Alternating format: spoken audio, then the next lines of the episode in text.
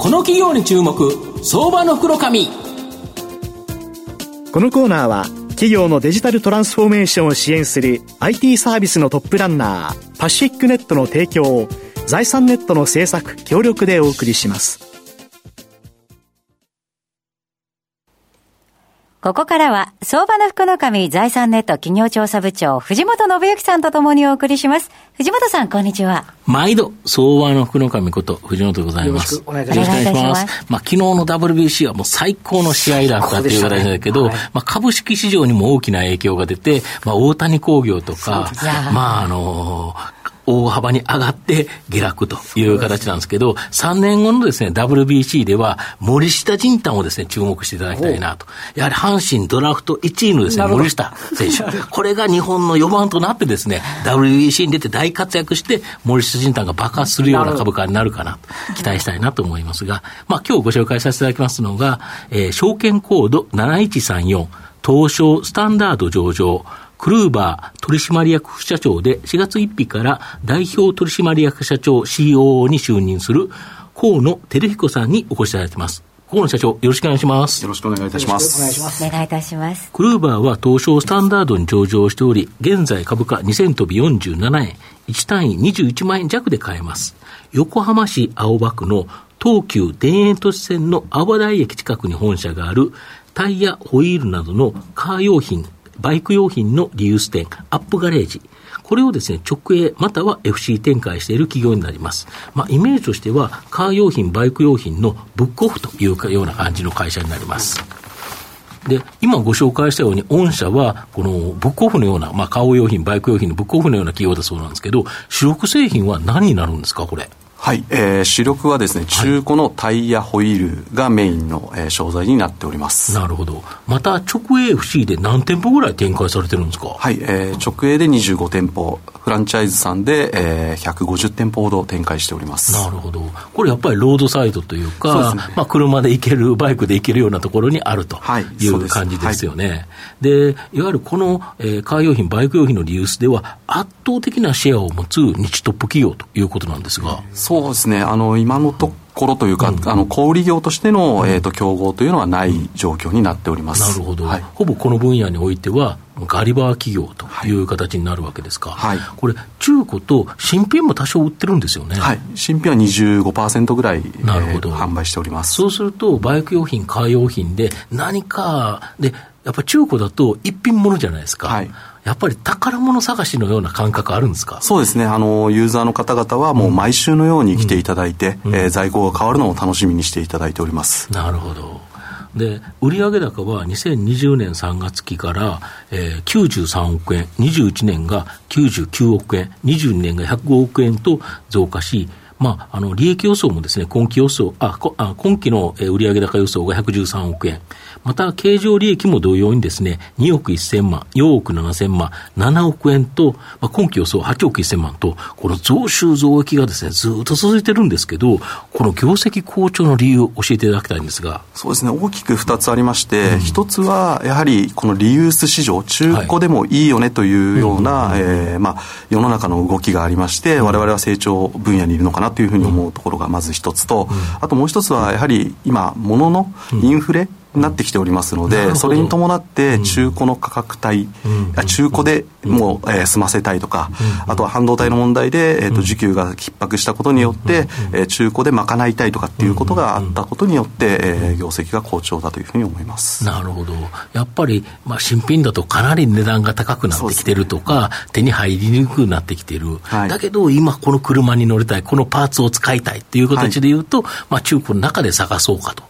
で、やはり一品物だからあれですよね、本当に毎回来てくれるいいお客さんが結構多いっていう感じですよね。そうですね。はい。なるほど。で、足元で、このインバウンド需要が急増し、まあ、今期はコロナ前から比べても、免税売上高は直営店の第三四半期までの累計で86.2%増と大きく伸び、まあ、来期もですね、やはりアフターコロナで、まあ、さらなるこの、えー、免税品売上期待できるとか。そうですね。あの、外国人の方、特にあの、アメリカからのですね、来客が多いんですが、うん、25年ルールというですね、あの、アメリカですと、25年以上経った車が、はい、右ハンドルでも、あの、クラシックカーという形で買えるんで、うんうん、古い車の、本物の中古のパーツ、あの、パーツをお求めになる方々がですね、わざわざお店に来ていただいて、買っていただける。それこそ本当に宝探しをしに来るために、あの、弊社のお店に来ていただけるということで、そういった方々が非常に多いです。25年前の車ってどんな車があるんですか？例えば GTR の 32GTR ですとか 33GTR ですとかあとはシルビアですとか、はい、日産シルビアとか。日産シルビアとかですね、はい、はい、そういったのがあの非常に人気があります。やっぱああいう車も非常にアメリカで人気があってということですか、ね、はいまあ、これしたら今後、もっと出てきそうですよね。そうですね。ですので、われわれも、うん、あの、アメリカの方に今、出店を準備しているところになります。うん、なるほど、はい、やっぱり日本のその古い車のパーツ、これがアメリカで結構人気になってると。そうです、ね、まあ今、なんかあれですよね、あの、高い車、すんごい値段になってってますよね。すごいですね、もう新新車の時よりも20、うん、30年経って、あの2倍、3倍になってる車もありますんで、うん、すごいですね。まあ、それの25年ルールだと、本当に右かハンドルでアメリカで普通に乗れちゃうということですか。はい、なるほど。あと、冒頭でご紹介したように、まあ、来週の4月1日付でですね、えー、河野さんが社長に就任されるとともにですね、完全子会社である株式会社アップガレージと株式会社ネクサスジャパンの両社を吸収合併して、まあ、株式会社アップガレージグループ、まあ、これにですね、上場企業として称号変更されるということなんですけど、この狙いなんでしょうか？そうですね、あの、一つはですね、あの、やはり株式市場においてせっかく上場したんですが、うん、クルーバーという名前と、うん、えっ、ー、と、我々創業であるアップガレージという名前が、はい、店舗の名前がですね、一致しないっていうところが非常にありまして、あの、まあ、なかなか認知されないというふうに思いまして、それをやはり創業である、そして店舗の名前であるアップガレージを前面に出すことで、もっと認知をいただければというふうに思ってですね、あの今回、あの称号変更させていただくことになりました。まだあれですよね、そのカー用品、バイク用品をリユースで使うっていうような、あれが全部には広がってないですよね。いやそうですね、まだまだ、うん、あのご利用されていない方の方が多いと思いますので、逆に言うと、家にあるものが売れるというか、はいはい、古いパーツであったり、古い車のなんかのものでも、結構いい値段で売れるんですよね。あそうですね。あのこの場合、気になった場合、どうしたらいいんですか、はい、あの、お店に来ていただければ、あの、お店に来ていただくか、もしくは、あの、われわれのホームページから、あの、問い合わせいただければ、あの、金額を、えー、出ささせていただきます、なるほど、はい、アップガレージさんのホームページ、もしくはアップガレージのホームページで、まあ、近くの店舗を探して、はい、まあ、そこに聞けばいいと、はい、いうことですか？はい、なるほど御社の今後の成長を引っ張るもの、改めて教えていただきたいんですが、はい、あの弊社はですね、まだまだあの認知が先ほどあった通り、あの、うん、低い会社ですので、うん、認知を広げるべく、えー、もちろん、えーと、ウェブ広告等々もやっていくんですが、うん、えーと、店舗をですね、えーとまあきっちりと出店をしていくっていうこと、うん、そうすると、やはり外国からのですね、需要非常に多いですので、うん、えー、外国人の方へのアプローチをですね、もっとしていくっていうことで、えー、引っ張っていきたいなというふうに思っております。これあの、まあ、御社がだいぶ今、こうシェア高いんだけど、なんか、なんか儲かってそうだから、うちも出てくかみたいな、その参入障壁みたいなところっていうのは、そうですね。どうあそうですね。あの、やはり、パーツを集めるの結構大変だと思うんですね。はい、はい。あの、中古のパーツ、まあ、我々にとってはもう、本当にキラーコンテンツだと思ってるんですけど、はい、あのそれを一品一品管理しそして集めていくっていうのはかなり手間がかかるんでなかなか厳しいのかなというふうに品数やっぱりないで先ほど宝探しとおっしゃってましたけど、ね、品数揃ってないとやっぱり集客力がないみたいな。確かにある程度揃ってないと 全員、ね、回行っても何にもないやったら誰も来ないですもんね。はい。とあとやはりあの車特有のその、適合とかっていうのも非常に難しかったり、あと命を預かるものなのでちゃんとした人が目利きをしてないと事故の可能性もあるんで。確かに、はい、人の命関わりますもんね、はい、自動車部品なんて。はい、はい、そうですね。あとは、あの、21年の12月ですね、IPO されて、はい、IPO されて少し、どうですか、やっぱその効果みたいなものっていうのは実感、1年以上されたそうですね、まだまだ、あの、クルーバーという名前で上場しましたんで、あの、アップガレージのお店にっていうのはちょっとあまり感じられてないところなんですが、ですので、今年、この4月から変えて、えー、一気に成長を加速させていきたい採用のところでメリットあったとか、そその辺は。あそうですね、採用のところは確かにあの、はい、上場しているということでのメリットはもちろんあります。なるほど、ありがとうございます。はい、すみません。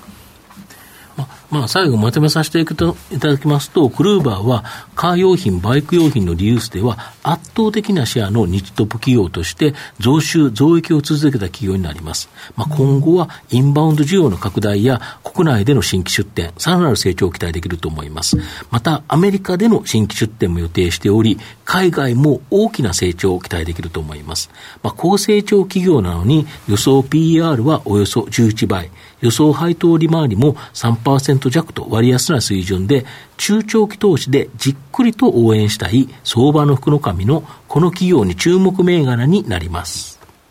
今日は証券コード7134東証スタンダード上場クルーバー取締役副社長で4月から代表取締役社長 COO に就任する河野照彦さんにお越しいただきました。河野さんありがとうございました。ありがとうございました。藤本さん今日もありがとうございました。ありがとうございました。企業のデジタルトランスフォーメーションを支援する IT サービスのトップランナー。東証スタンダード証券コード3021パシフィックネットはパソコンの調達、設定、運用管理からクラウドサービスの導入まで企業のデジタルトランスフォーメーションをサブスクリプションで支援する信頼のパートナーです。取引実績1万社を超える IT サービス企業。東証スタンダード証券コード3021パシフィックネットにご注目ください。この企業に注目、相場の袋紙。このコーナーは企業のデジタルトランスフォーメーションを支援する IT サービスのトップランナーパシフィックネットの提供を財産ネットの政策協力でお送りしました。